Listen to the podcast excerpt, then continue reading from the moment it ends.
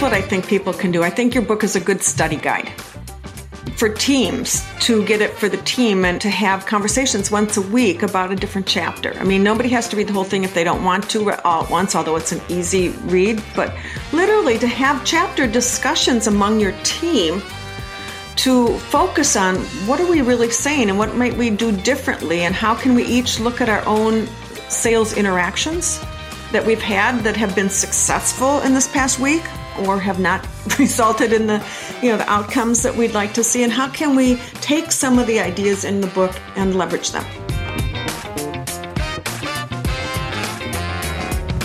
Hi friends. Welcome to the sales enablement podcast. I'm your host andy paul.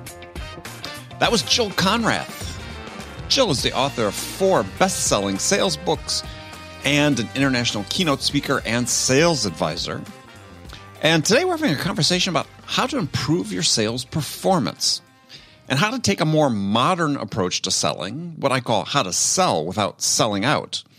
Now, Sell Without Selling Out is not coincidentally also the title of my new book, my third book that is being published next Tuesday, February 22nd.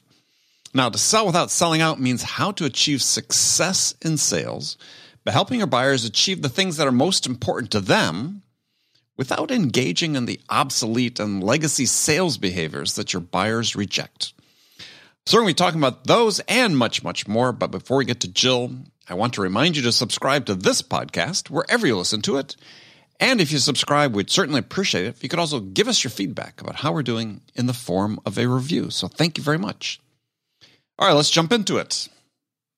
Jill Konrath, welcome back to the show. Hey, it's fun to be here. It's been a while. It has been a little bit a while, but it's not been too awfully long. So, what are the, how are things with you these days? Things are wonderful. It's a beautiful cold day here in Minnesota. Single digit temperatures? No, it's actually beautiful. It's almost 40. Wow. Yeah. Nice. Yeah. So here, here's a question. So, yeah, you and I both grew up in that part of the country, me in Wisconsin, you in Minnesota. So have the winters changed a lot?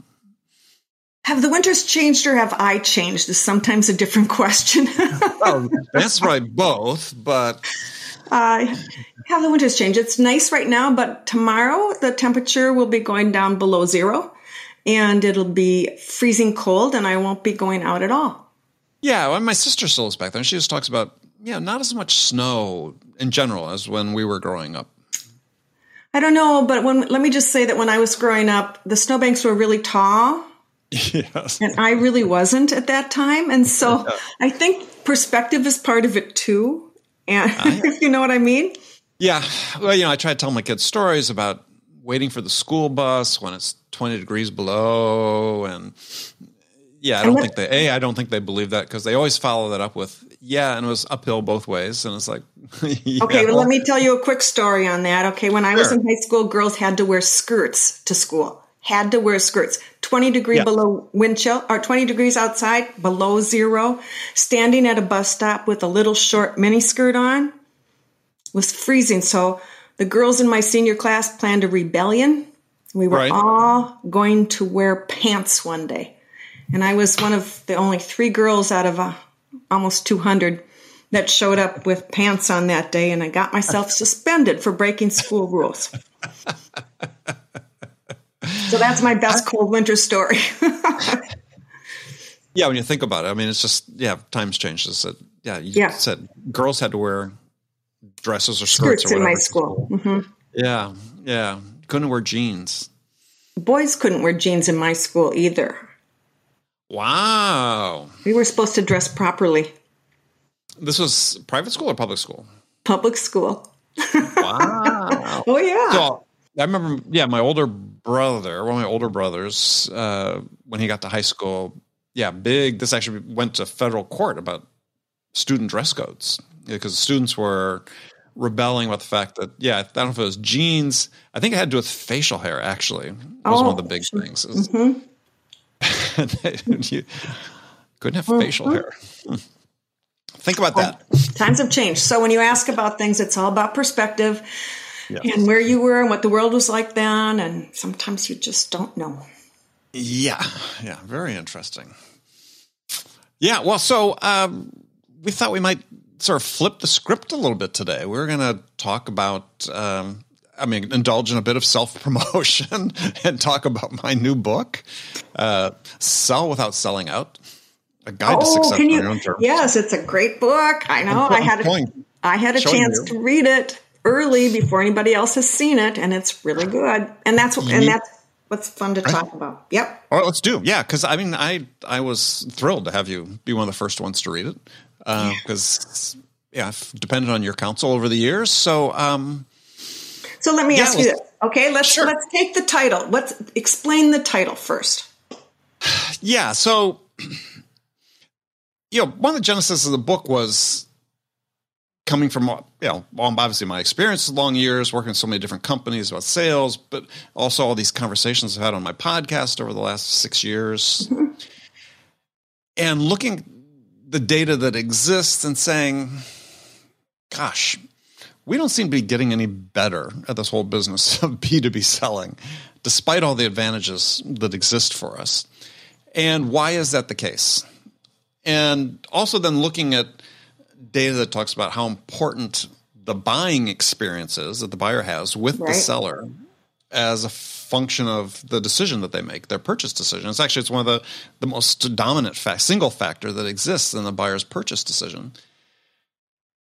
And so when you look at those numbers, and you say, okay, we got declining quota attainment, we got according to Forrester, we got win rates dropping. Gartner talking about, you know, this buying experience is, is not good, and you know, eighty percent of C level executives report they get no value from their meetings with sellers.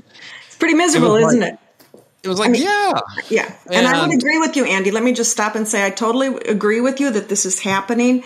I see it out there and I see people not getting better at selling. I see a lot of things happening that means that salespeople are actually getting worse. worse, Worse. right? And I, at a time worse. when when the buyer is demanding more of them and companies are telling people to do more, more, and they're pushing that more button all the time as opposed Right. to the better button. Yeah. Well, as I like to say, is before you can sell more, you have to sell better. and so, um, so it was based on all that. It's like, what's going on, right? What what's happening? And we certainly see this in with some of the use of the way, or some of the ways that technology is being used today. Is is as my friend Chris Beall, who's uh, CEO of ConnectAndSell, says, is you know what the technology's done is if you were bad at selling before, it, it amplifies the bad. Oh, it sure Yeah, does. he uses the term. It amplifies the suck, as he talks about, which is more descriptive. And and what is that? You know, what are buyers rejecting? When buyers talk about, yeah, we don't really want to talk to sellers. I don't believe that's what they're actually saying. What they're actually saying is, we don't want to talk to sellers who can't help us accomplish. We don't want to talk to sellers who are bad. We don't want to talk to Right. sellers who are promoting their product. We don't want to talk to sellers who are sending out these emails streams of, you know, every two days with a new cadence that it says the same old thing. Right. So I took all those legacy sales behaviors that are sort of cringeworthy, and I, I called them sell. That's selling out. When you when you do that, when you're you centric, seller centric, as opposed to buyer centric, you're selling out, and you're not worthy of the time and attention of your buyers because there's a basic bargain that's struck with buyers when you sell to them is they're going to invest their time and attention in you what are they getting in return and if they can't earn a return on that time and attention because you're selling out well then you get no more time and you then start forcing the buyers to say well is there a way for us to accomplish this task without talking to sellers And that's pretty scary if you're in the sales profession or if you're running a sales organization to think that people would circumvent your what you consider your best resources. But they're not. yeah well that they would find so little value Yeah. in what you as a seller bring to the table to offer them that they would mm-hmm. prefer to, to do it solo. Yeah. And so my baseline contention is, and I'd be interested in your opinion on this, is that again, as I mentioned before, I don't believe that buyers don't want to talk to sellers. They just don't want to talk to sellers who waste their time and can't help them accomplish what they're trying to accomplish, which is to make an informed purchase decision. I would agree with that entirely. And is that what you call selling in? So selling in Let's then define that. Yeah. Yeah. So selling in, I frame in the book, there's sort of two opposite ends of a spectrum Right. in terms of your perspective. If you think your job as a seller is to go out and persuade someone to buy your product, then that's selling out because that's not your job. That's all about you. That's not about the buyer. Whereas if you think your job as a seller is to go out and listen to your buyers, to understand what's the most important thing to them, and then help them get that, then that's selling in, right? It's all about the buyer. How can you help them achieve what they want to achieve? And that's that's the stark framing of the book. And you can be a sellout or you can be a sell-in. And what we what I provide in the book is a path to learn how to sell in. And, and I really think selling in is key too. And I'd never heard that term used before your book, which is, you know, why it's kind of fun to hear Mm. you using that. But it involves a whole different skill set for sellers Yeah. than than many of them are being taught today, or the, the kind of behaviors that are being reinforced in sales organizations. But I think the key thing, as I point out in the book, is that the selling out behaviors, those are learned behaviors. Mm-hmm. And what I was emphasizing in the book is what I call the four pillars of selling in, which are connection, curiosity, understanding, and generosity. Mm-hmm. Those are innate human behaviors. We I all come love that. I, I, seriously, I love that. They're innate human behaviors. It's what we would do if we were talking to another human being as opposed to Exactly. a prospect.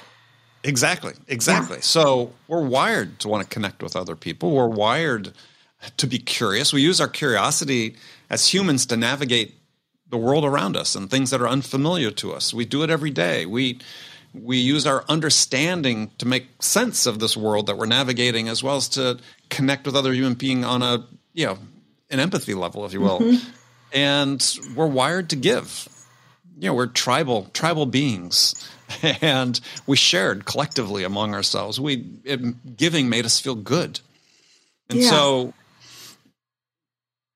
the conundrum as i always was sort of pointing out is like okay well we, we teach people to do these things that just are not natural for them and to do it in ways that that people universally resist instead of saying let's lean into these innate human behaviors When you say people naturally resist, are you talking about the sellers resisting it too? It's because at some level, when I was trained on how to sell, I had a gut level reaction. You know, and I I, was supposed too. to have closing techniques and objection handling techniques, and you know, I was supposed to be able to do all that, and and I had a gut reaction, and so Well, as did I. I mean, I, I had the story early in the book about going to my first sales training class for this company I worked for, Burroughs at the time, second largest computer company in the world, now Unisys, and sitting in these, there, one of our two national training centers. This was in Pasadena, California, with a group of I don't know thirty other new salespeople from around the country, watching these videotapes of uh, this guy whose sales training class they had bought, kind of Lee DuBois, was this slick hair, came across sort of an evangelical preacher type. Just you know, the the techniques and the ways they were talking about just I was like you, I was like, what human being acts this way? and it feels so manipulative, manipulative. Yeah, it just Like- was so counter to anything I was comfortable with. Mm-hmm. Clearly, you had the same thing. I had the same reaction exactly, and I and I never sold. One of the things when I come from came from Xerox. I mean, they did teach us about questioning, which was a topic that I was already really interested in the subject of question because I, I Right. found that when I would ask people questions, I could learn so much that would be helpful. You know, it was like mm-hmm. it expanded everything. I think that's you know one of your you know your pillar of curiosity relates somehow to that, right? Oh, absolutely. I mean, I, I when I first started selling after I came back from that training class and was determined to sort of find a way to do it that made Your sense way? for me. Yeah. Right. Mm-hmm. But I had this great early education, business education, because I was selling of these good sized computing systems to mostly to the construction industry. I was talking to CEOs and entrepreneurs that started these sizable construction companies. And I always wondered why did they give me the time of day? Because I looked 16, I was 21, but I looked 16 mm-hmm. and and I knew almost nothing about business and certainly very little about the product I was selling at that point in time. And not a lot about construction either. And nothing about construction. Yeah. And yet they gave me their time. And, and the I, answer? Why? Because I was sincerely interested in learning about what was important to them. And you know, they didn't cut me off. I didn't like, you know, it's not like I didn't have extra time for, or they didn't have time to give me for answering their questions. It was people like it when people are interested in what they're interested in. And that and creates the connection you talk about too then. Because they know you're a good soul who's who's really concerned about them. Yeah.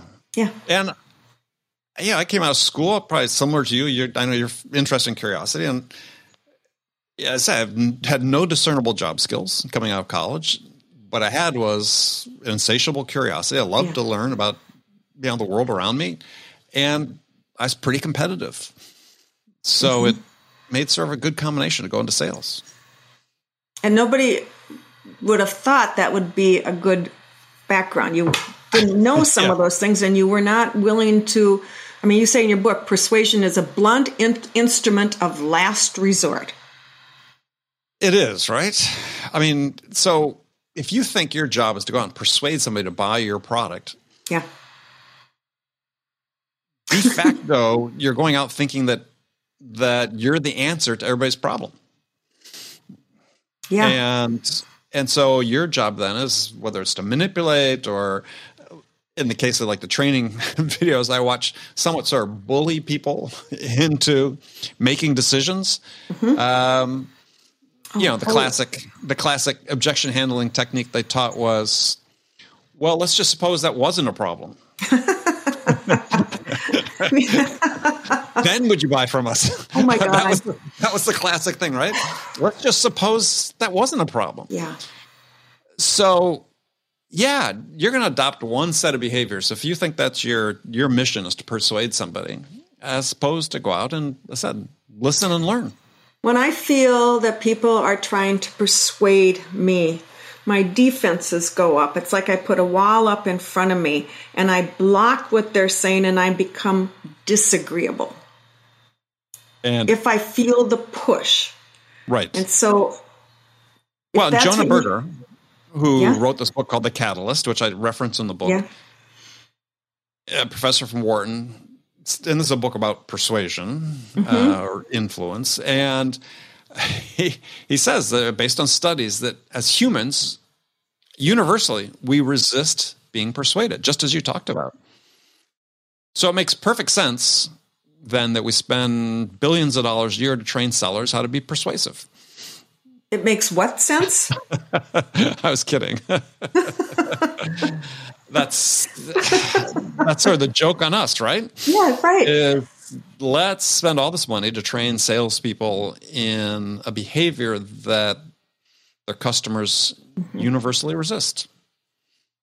And that makes all the sense of the world, and then we have them do more of it. And then we have them do a double down on it. Yes. Yeah, double down. We, we're low on prospects. We have to persuade more. We have to contact more to try to talk with them about how wonderful our stuff is and how they'll get value from it. They'll get value from it. Yeah. And I think it's also, it's just sellers by and large misunderstand. We still have this misalignment between the buying process and the selling process. Yeah. Which sort of triggers some of that because, yes, I remember in, in researching the book, I would spend a lot of time Googling B2B sales processes just to see what sort of came up. And and the fact is, when you look at even really contemporary publications about the sales process, they're the exact same sales process you learned at Xerox. Same stages, same as I learned at virtually the same time. The only thing we've done is put a veneer of technology on it. Around it, yeah. But we're still doing things our way rather than looking at things from the buyer's perspective. Right. And you think this is one thing we would have learned is, yeah, for instance, why are we if you're a pipe if you're a sales manager you're doing a pipeline review with a seller why are you referring things into your stages as opposed to where's the buyer in their stages and i think until we close that gap we're always going to have some of these issues and That's gonna be that's gonna be my next book. We're gonna we're gonna tackle that one. Is how do we bring these two together? But it's you like take discovery for instance. You know, I love discovery. I was one point an area where I thought I could largely differentiate myself from in the eyes of the buyer from perhaps the competitors. And yet today it's it's even more so I think taught as well this is a set stage of the process, right? Because you have your stage, your discovery stage, and you have exit criteria for the discovery stage as if it's done.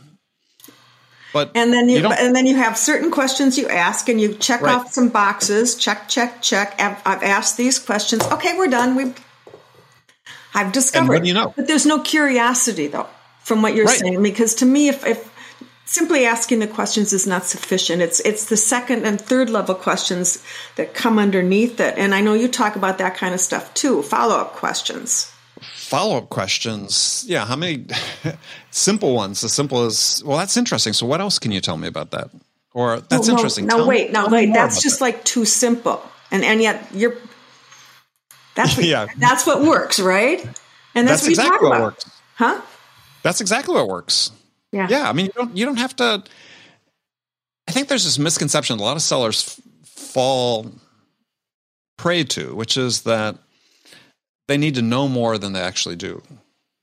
Because we all have varying levels of knowledge we acquire throughout the length of our career, but we always, in, invariably in our career, we fall into new situations, right? Oh yeah, and new buyers, and new, new, things happening with the buyers, new products that we're selling, tons of new situations that we're going to run yeah. into. Or we we change industries, right, or yeah. something like that. Mm-hmm. You can never acquire enough information before you go out and sell mm-hmm. in your new job. So what are you going to do?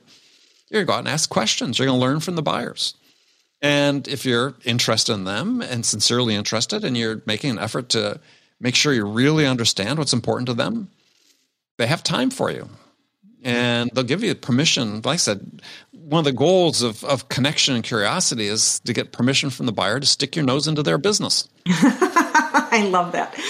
and yeah. and that's what you want to do. You want to think about it that way. You want you want to get deeper than super than superficial level. You want to go you want to go deep.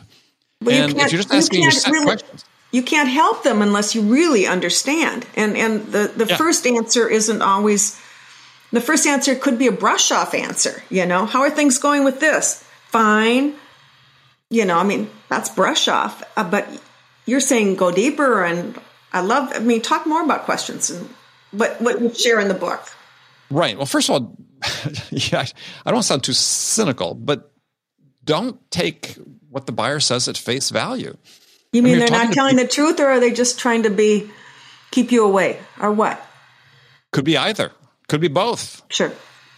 I mean, it's nice to assume that people are operating with good intent, and it's not like they're being bad right. people, but they've got their own agendas. That's and so right. you have to invest the time to try to understand what those agendas might be and how they relate to what you're trying to do with them. Mm-hmm. So, yeah, I think when it comes to discovery, I think one of the places where people really fall short is, as you said, to get this level of understanding and understanding what. And I, I believe that I call in the book the most important thing, right? And I think in every opportunity, uh, certainly that I've worked on in my career, from uh, yeah, ten thousand dollar deals to nine figure deals, which I've closed. Mm-hmm. There's always one thing that's more important than all the others for the buyer. And if you're able to uncover what that is and who it's most important to, then you're going to stand a better chance of being in a position to help the buyer and, and win the deal. But you have to go to that deep level of understanding. And that's and, a long conversation, and maybe conversations with many people. Many people, of course. Many. Yeah, there's always multiple stakeholders right, in, in right. decisions. But also, it extends to, as I talk about in the book, is that everybody comes at their information gathering and their decision making from two perspectives in terms of what's in it for the company and then what's in it for me. Yes. And so, if you think there are six stakeholders in a decision, that's really 12 because everybody has two perspectives and you want to be informed and understand what each of those perspectives are. And how do you do all that? You go to well, follow up questions, you ask, you build the connection. Yeah, they you. I written about this yesterday on LinkedIn. I said, you know, it costs absolutely nothing to be a good person. And love it, yeah. and it's yeah, 98% of the people agree. Not everybody does, obviously, because no one yeah. agrees about everything. Not everybody agrees with everything these days. But but just you start from that premise and you build your credibility and trust on top of that. The customer will give you the permission to stick your nose into their business. They will. They absolutely you earn the right. You earn the right to get answers to questions. You do by by the by the kinds of questions you ask. Sometimes the yeah. depth, the the positioning you bring to the questions. I think too, in terms of I've worked with other people similar, and these are some of the challenges that they're facing, and exactly, and that shows exactly. that you have understanding, some understanding of who they are and what they're doing. Yeah, and I like I have, I have six types of questions I sort of lay out in the book under curiosity. One of the ones I use the most is what I call impact questions. Is, is impact questions designed to have people quantify mm-hmm. the impact of making a change? So it's you know what would the impact be if you could do X, right? You know, mm-hmm. and and you're asking people to sort of make it real, right? If they have to quantify what the impact is, then it starts becoming much more real to them, and then you start having a real conversation about what's really important. And what would be the impact of not changing or doing something about this well, problem? so it's not. Exactly. I mean, the impact can be so many. it can be expanded, and you can even, with your impact questions, narrow in on. But what would be the impact on productivity? What would be the impact on? Right. And you can show your knowledge of the issue by expanding the impact. Right. Well, and also sometimes you show your knowledge by asking the question itself. Right? Just the so, question itself. That's what I mean. Yeah, just the question itself that, oh, this guy clearly knows that this is behind all this. Right. So yeah. that sort also falls into a category of questions I call insight questions, which is you're asking the buyer something about their business that they could reasonably be, reasonably be expected to know, but possibly don't. Give me an example. And I mean, because that is really it's important. Sort of a, it's sort of a and it's not a gotcha question. It's just no. something that based on your experience with other buyers, other so so one I've used in my business as a consultant is because I'm very focused on sales productivity, improving sales mm-hmm. productivity. Is you know I would ask a CEO if we were meeting for the first time. So so tell me how many hours of sales time does it take to move your average prospect from initial point of contact to an order? Ooh. How and many guess hours? how many have been able to answer that question? None. Yeah, I mean that's an interesting. How many hours of sales time? Ooh, right. Because Ooh. at the end of the day, your productivity is based on revenue generated per hour of sales time. That's interesting. Longer, longer discussion, yes. but but that's a question I think they should be able to know because they can't really understand their true capacity as a sales organization without wow. understanding that. It's a great idea. And yeah, they don't know. Oh. They think about it, and then it triggers a conversation about why that's important and then off we go. And off so that's an go. insight question. Is, and so, okay, give. Go ahead. I'm sorry. So it's it's just what you're doing is you're demonstrating a level of knowledge and uh, credibility about a subject through the questions you ask. Mm-hmm. And I oftentimes, and I talk about this in the book, is is I could do whole presentations with customers where I made them understand what we did without ever stating anything as a fact, but just by asking questions. Just by asking questions. I've seen really good salespeople, like if they're doing a PowerPoint presentation, they use the PowerPoint presentation with just a little bit on and then use the questions to yeah. to really talk about what matters. But you have to think of the questions first. And you like you said, you've got what, six type of questions in the book. Right. Six type of questions. So this is one we were talking about I call ask, don't tell, is that when you have the opportunity to state something as a fact, pose it as a question instead. So you could say, oh, well, we can do X. But me, how would you say it as a question? Wouldn't better is so what would the impact be on your organization if you could do X? Because when you just let me just say when you just said what, what was the first way you said the question? Oh, was it was a statement, right? So we can do X, and right? and you know, okay, I'm now you said that I'm going, I'm leaning back, I'm going, my hands up in front of me. It's like I've got my defenses on the on the rise, and you instead yep. you ask, what would the impact be on your organization if you could do X? Oh, let me think. That's I mean Right. that's my reaction now as as the person on the other end. But you know, I wouldn't ask it unless we could do X. Yeah, I know. Isn't that the truth? Right. Isn't that So- true? Yeah. So you've communicated the fact that you do something yeah. in the form of a question that communicates not only that you do it, but also that here's a great question is, hey, Mr. Prospect, tell me, what would the impact be for you if you could do X? If you could do it. Yeah. So it's hmm. Hmm. Now you're getting me thinking, which means you're you're we're engaging in a something- conversation. We're in, well, it means that we're a they're going to engage in the conversation. You're Right. bringing something of value. They Right. perceive value from you through Right. the questions you ask. Is that what you call your generosity, Mike? Or how Well, would you it could- define your? Because it is a generous thing. You're getting me to think about. It is. It is. It's part of it. Yes. that- yeah. Tell, talk about even more. You haven't talked about that pillar yet. Yeah, I mean, well, generosity starts with this whole idea of what's value. And so as sellers, we oftentimes like to think we know what's valuable to the buyer, but the fact is only the buyer can dictate and determine what's of value to them. Right? Sort of like Right. beauty's in the eye of the beholder, same with value. Value is in the eye of the mm-hmm. beholder. And so for me, I think that value boils down to one thing, which is progress. As a result of interacting with you, has the buyer made progress toward making their decision? If they did, then whatever you shared with them had value. Right. If it, if it didn't, it didn't. If you Yeah. couldn't help them make make progress, then you didn't have value. So that then becomes sort of the bottom line for every interaction you have with the buyer is as a result of interacting with you or your content or your email or your whatever, as a result of investing this time, is the buyer closer to making their decision than they were before? Yeah.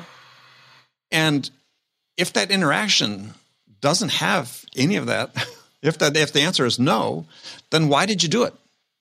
Why did you consume why did you consume the buyer's time? And why did you consume your own time for something that's perceived to be valueless? Because I was told to, because that's how we're we're trained That's that we should be talking about this. If we ask this, we're supposed to say that. If they say that, I mean that's what we're doing, Right. and we're supposed to that's do what more of playbook it. says. Right. That's, the what our playbook says. Right. And the playbook isn't always right. I mean, one of the things that I, and um, you know, I think you and I are very aligned in terms of what makes people successful Right. in their in their sales. And you know, we talked about curiosity and that kind of thing. But it, there's just this whole way of going in that you are there to help bring value, and unless you bring value, it's not worth anything to them. And and you Right. you should be kicked out. You shouldn't belong in there. I- Well, yeah. Yeah. Well, I mean, as I like to pose it, is so how many times can you have a valueless interaction with the buyer before they stop giving you their time? How many times today? I mean, really, what is it today? It could be you get one chance. One chance? Maybe Yeah. somebody's maybe somebody's more forgiving. You get more, but if you've been working with a, a buyer and suddenly they go silent, they go radio silent. Nervous. Why? Why? Why? And I, I believe, and my experience has shown, is that in the majority of cases, because they've made the decision, you're just not worth more of their time. Painful. Yeah, and Painful. it's not personal in that sense, but it is personal because it's a it's the buyer's sort of referendum on their perception of the value you were bringing to them. Right. And they'd rather read a white paper or go check something out online from somebody else that might make things clearer in terms of how they can handle the challenges or achieve their objectives and goals Exactly. today. Yeah. Exactly, that's a great way Yeah. of putting it. And they just said, "Yeah, you're not worth it." You're not worth it. And so you have to think about it as a seller. You have to think about it in this context: is there is no such thing as an unimportant sales touch because the buyer's judging what the return is on every single one of them. Return on their time. Time and Return on attention. their time and attention. Um, you talk about tangible and intangible value too in your book. Yeah. You spend a lot, you know, you have some great examples in there. Can you expand on Yeah, that? Sure. Well, we are just talking about questions. Questions can be a great source of intangible value for the buyer. Um, you know, tangible value could be, hey, a cost justification, an ROI worksheet. Uh, it could be a piece of content or something. Mm-hmm. So you have to be conscious of the fact that you've got both these at play, and that the intangible action times perhaps might be more impactful for the buyer, mm-hmm. because again, you're forcing them to think more deeply or more broadly about the challenges they have and the potential outcomes they can achieve. The intangible, the, not just the tangible, the intangible. Yeah. Yeah. So it's I think as you agree is is those who I see are most consistently successful in selling. And I like to phrase that way because I, I think we default to this idea about top producers and top performers too much. And it's like, hey, most of us are just trying to do a good job in sales, right? Right. And those who are most consistently successful are those who are most intentional about the actions they take and aren't just robotically following a process, but saying, what what does the buyer need from me at this point in time? What can I provide them to help them make progress toward making their decision? And as opposed to just whipping off a random check-in email or a random phone call or you know what what is it that's going to make them or help them, excuse me, move closer to making their decision? And as a manager, as you go through, let's say, a pipeline review of opportunities, the seller should be able to answer that question about every qualified opportunity in their pipeline. Very specifically, the question is again What value does the buyer need from us at this point in time to move closer to making a decision? Bingo. That's that's huge. Instead, what are they typically asked? Where do we stand? Where do we stand? what is our chance stand, of closing? Where do we stand with this buyer? Yeah. yeah. How, how, soon can we close? How soon can we expect the deal to close? Right. What's your probability of close on this one? Yeah. Oh, we've given a proposal. That means we've got a 90% chance of winning. Exactly. Um, now, the fact that 10 other people have given proposals doesn't lower that odds at all, but yeah. whole different different question. Yeah. But that's that's sort of what happens. And so yeah, sellers, as I said, this level of intentionality just becomes, for my mind, one of the most critical things you can do is what am I doing on this call? What am, how am I going to help the buyer move closer to making their decision? And it could be, again, could be questions I ask, could be insights we provide, uh, you know, commercial insights we might have, we learn from other customers. Great if you pose those in the form of questions. It could be confirming understanding of something that's really important because I believe that one of the most important sources of value you can provide to a buyer is to make them feel understood. Yeah. I'm I sure just, what, what I really like what you're talking about is the intentionality ahead of time. Because um, not enough people stop to think about how much thinking is required ahead of time to ensure yep. that you're providing a profitable interaction. And I mean profitable right. for the buyer, that, that, it's brought them some good value that they want to continue the conversation, connect you with somebody else in the company, give you deeper information, expose more of what is going on in the organization. But that doesn't happen by following the script. The script is the starting point, and a lot of people think to me that the script is simply to you know to, the questions are to be asked simply to get to the point where you can give your pitch. Right.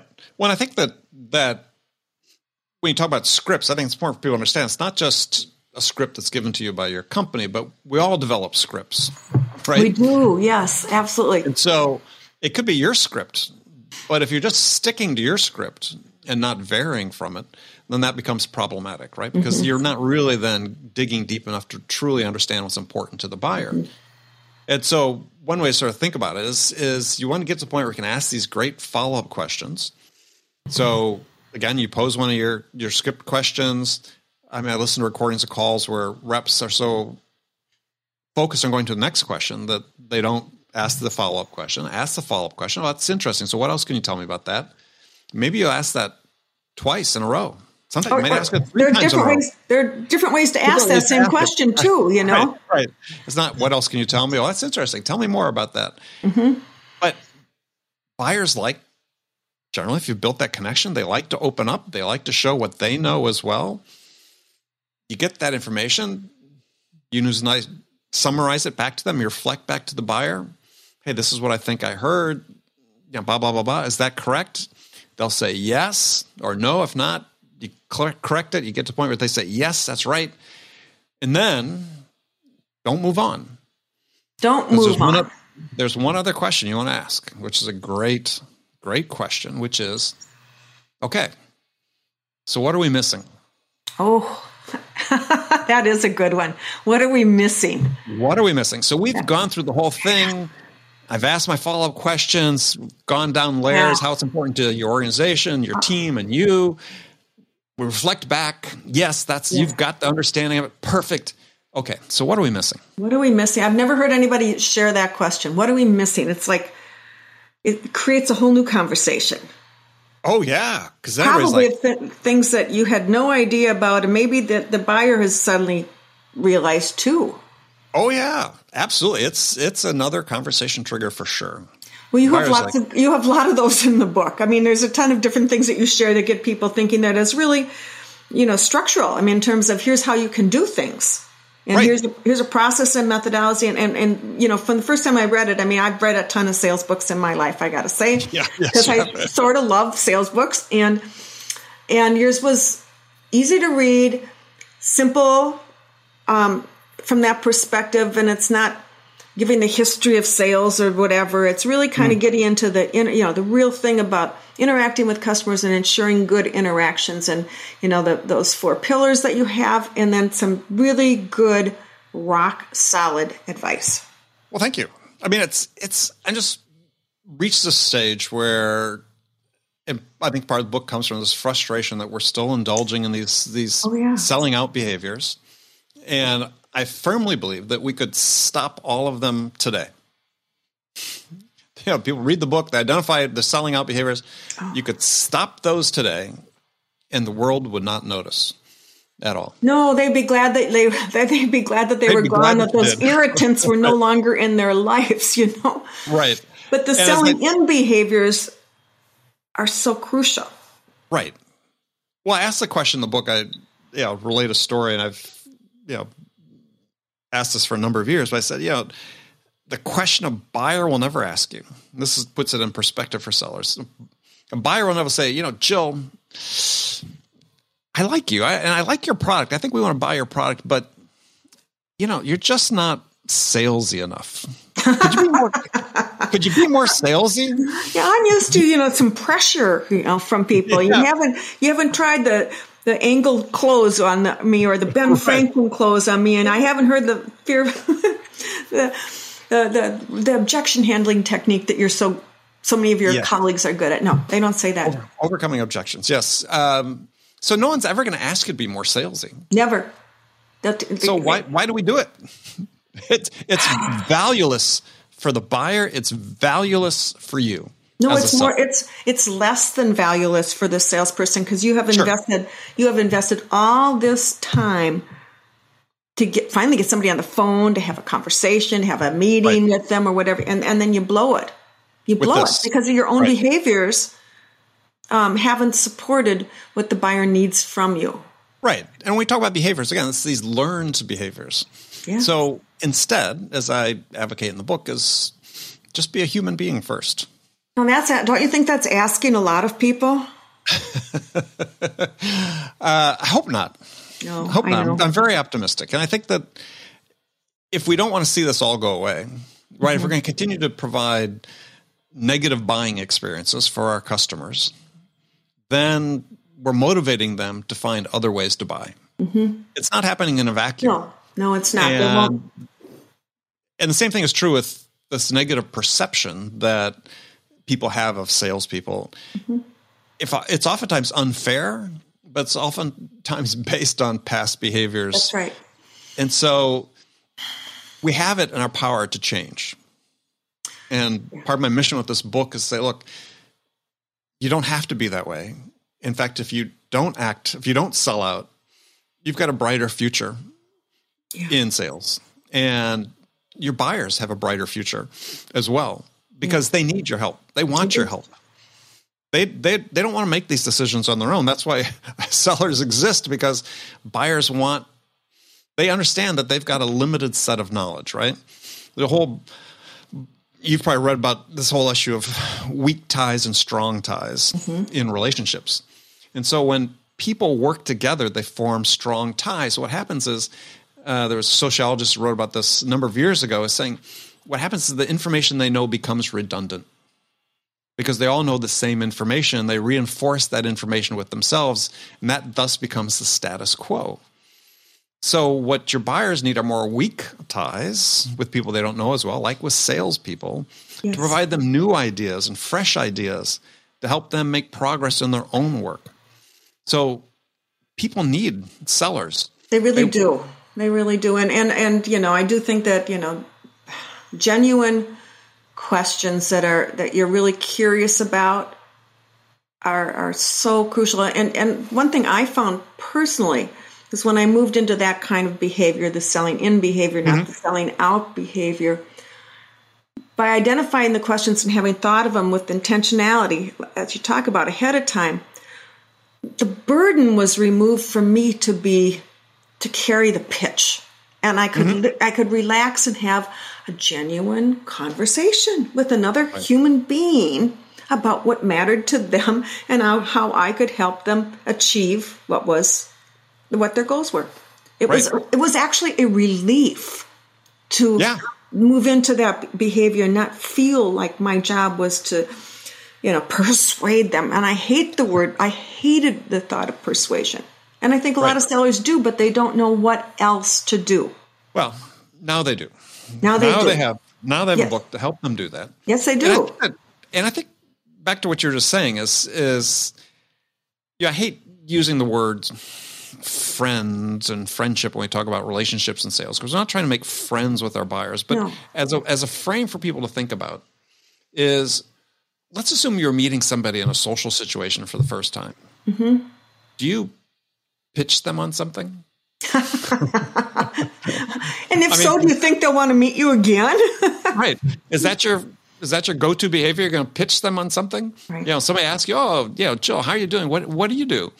Boo, you know, let me enroll you in my friend funnel and and so on. Is of course not right. You right. don't do that. So why do we do that when we meet people in a business context? Because we're salespeople, and that's our job, right? But that's the that's the wrong perspective. The wrong We've educated thing. we've right. educated people in to think that that's your job. Your job is not to pitch. Your job is not to persuade.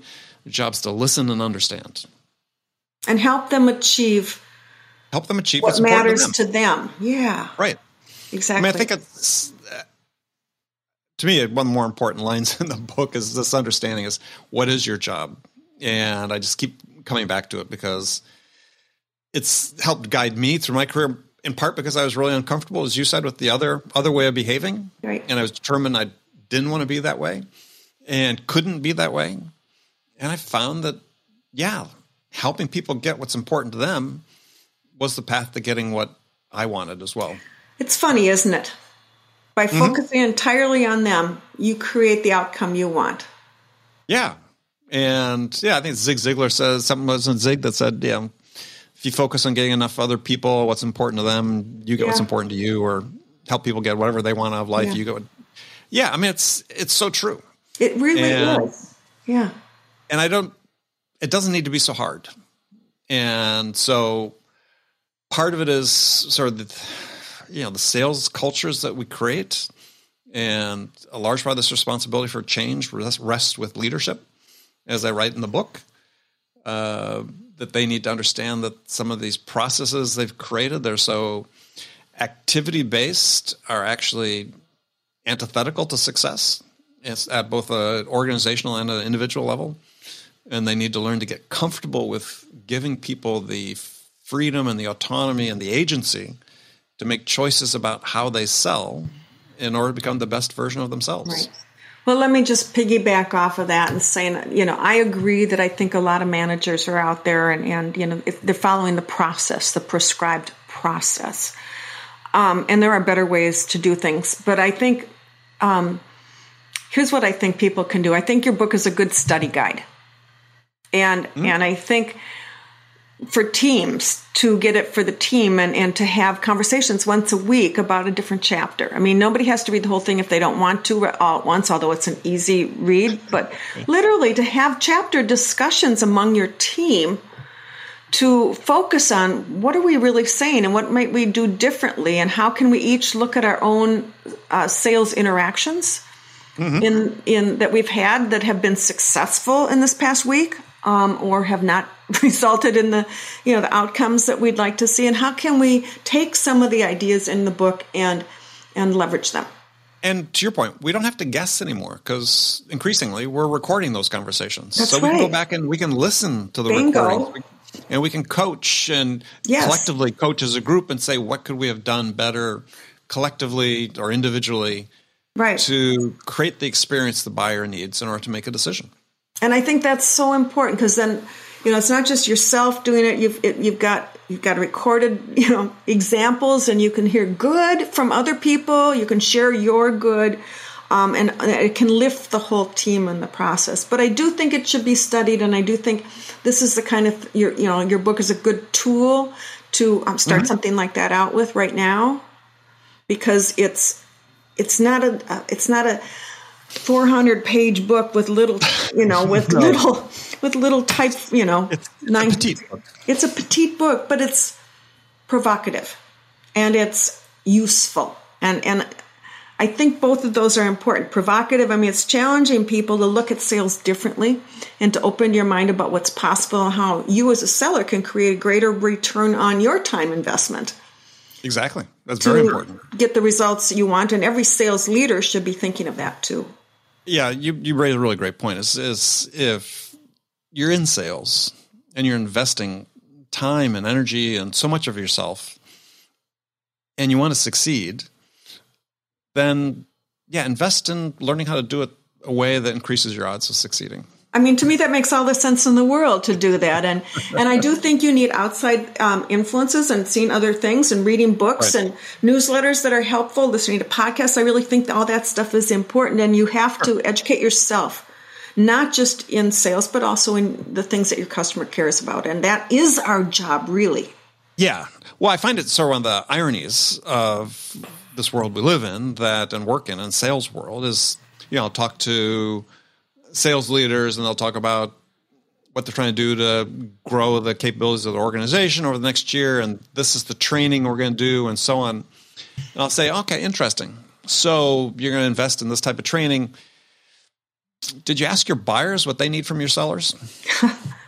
Well, wow. Andy, you're getting a little personal there, you know? I mean, no, most of them say they don't, right? Almost all of them say no, they don't.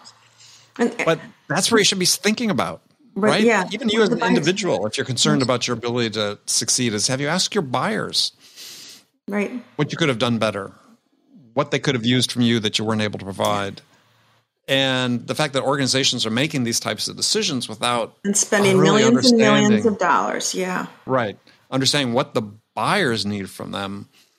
Uh, it's it's a mistake, and so it's again time to remedy that mistake as well. it's a costly mistake, not just for the the millions that are spent on training every year, but all the time of your salespeople that's invested non-productively and and behaviors that actually reduce sales.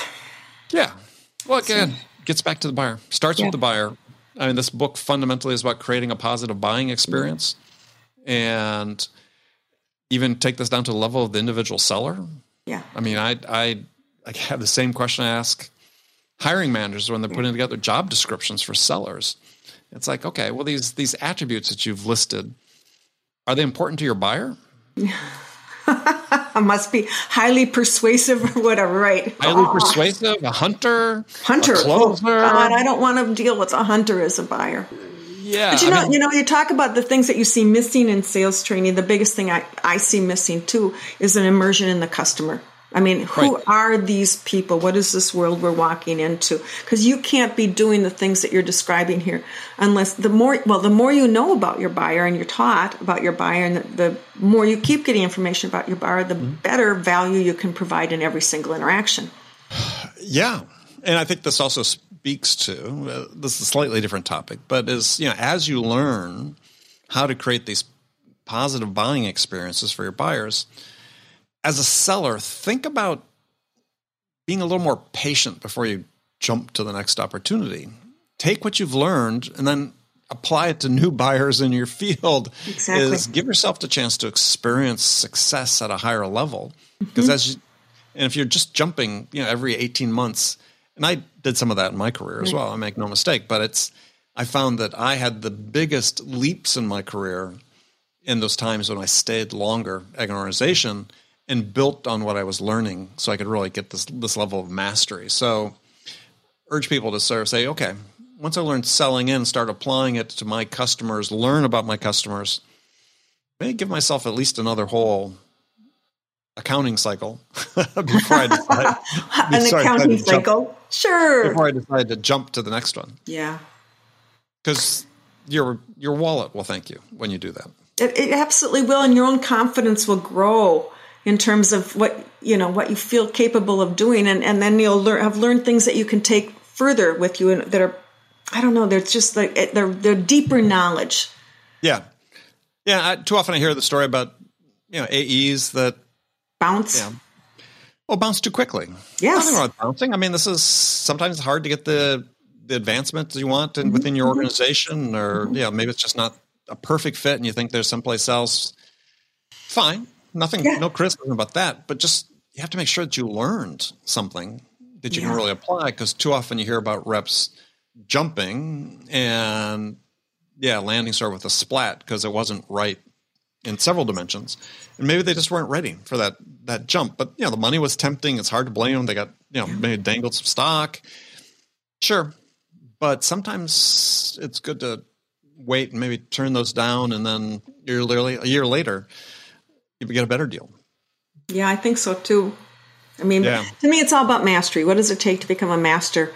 of what you're doing. And you don't have to stay in a job for a lifetime, you know, but there is a no. depth of mastery that I think that you learn. And as you progress in your career, you can get better and better, or you can repeat the same mistakes over and over again, which I'm afraid too many people do. Right. And if you grow, yeah. then you get you get rewarded for that. Yeah. And that's really the key. I mean, the rewards may not be tomorrow, but rewards will come at a higher degree of probability as your mastery grows. So let me just say, if I was a rep reading your book, um, it, it would give me different questions to ask if I was looking for a job. It would make mm-hmm. me think differently about um, the type of environment I might be going into. And um, how they worked with their sellers. But I mean, well, just, I, I, I was going to ask you a question because it's this is something I, I feel very strongly about is is you know cutting out the extremes. I think in general, it's not like there are good salespeople and bad salespeople. I think there's good fits and bad fits. Mm-hmm. And yeah, I've seen numerous occasions. Yeah, people that may were working for me that just weren't a fit working in the organization I was in at the time. Right. Who left and did quite well in a different or, field in a different area of sales that had a different way of working right right and and so i think fit to your point that you're making as a seller as you're looking for this next role whatever that is right it's about the fit you know is it somebody that you're going to learn from is it a company that's invested and in, sincerely invested in your success um, you pay attention to those things because that those are going to be more important than comp plan and the customers you're selling to and so on in terms of helping you succeed oh, at that role. Right. It's yeah, not every job's going to be a success.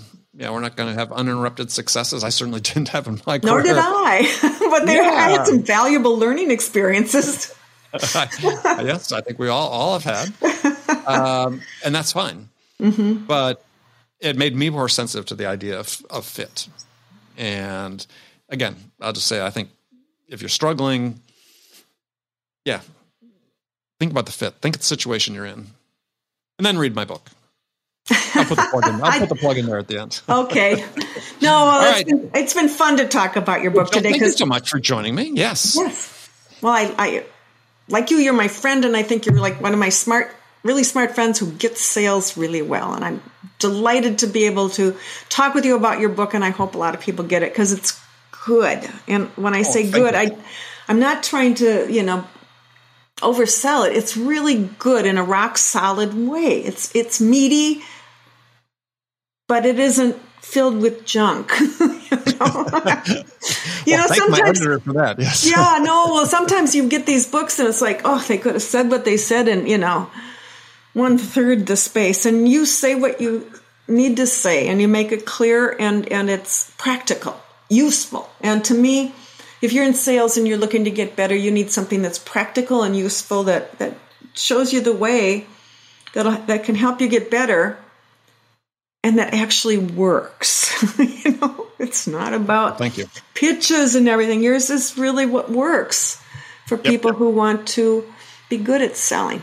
Well, thank you. Yeah, and it's I think it's kind of funny too, and and good stories yes. and yes, it's, it's yes. Fun, fun, to read. Well, that's what makes it fun to read is that you do insert different stories and you show these things, but you don't fill it a bunch of garbage. You know. No. No, that's it. I'm a very good editor. So, all right, Jill, well, thank you so much for joining me. My pleasure. We'll talk to you soon. Okay, friends, that's it for this episode. First of all, I want to thank you for taking the time to listen. As always, I'm so grateful for your support of the show. And I want to thank my guest, Jill Konrath, for sharing her insights with us today. If you enjoyed this episode, please subscribe to this podcast, Sales Enablement with Andy Paul on iTunes, Spotify, or wherever you listen to podcasts. So thank you for your help with that. And as always, thank you so much for investing your time with me today. Until next time, I'm your host, Andy Paul. Good selling, everyone.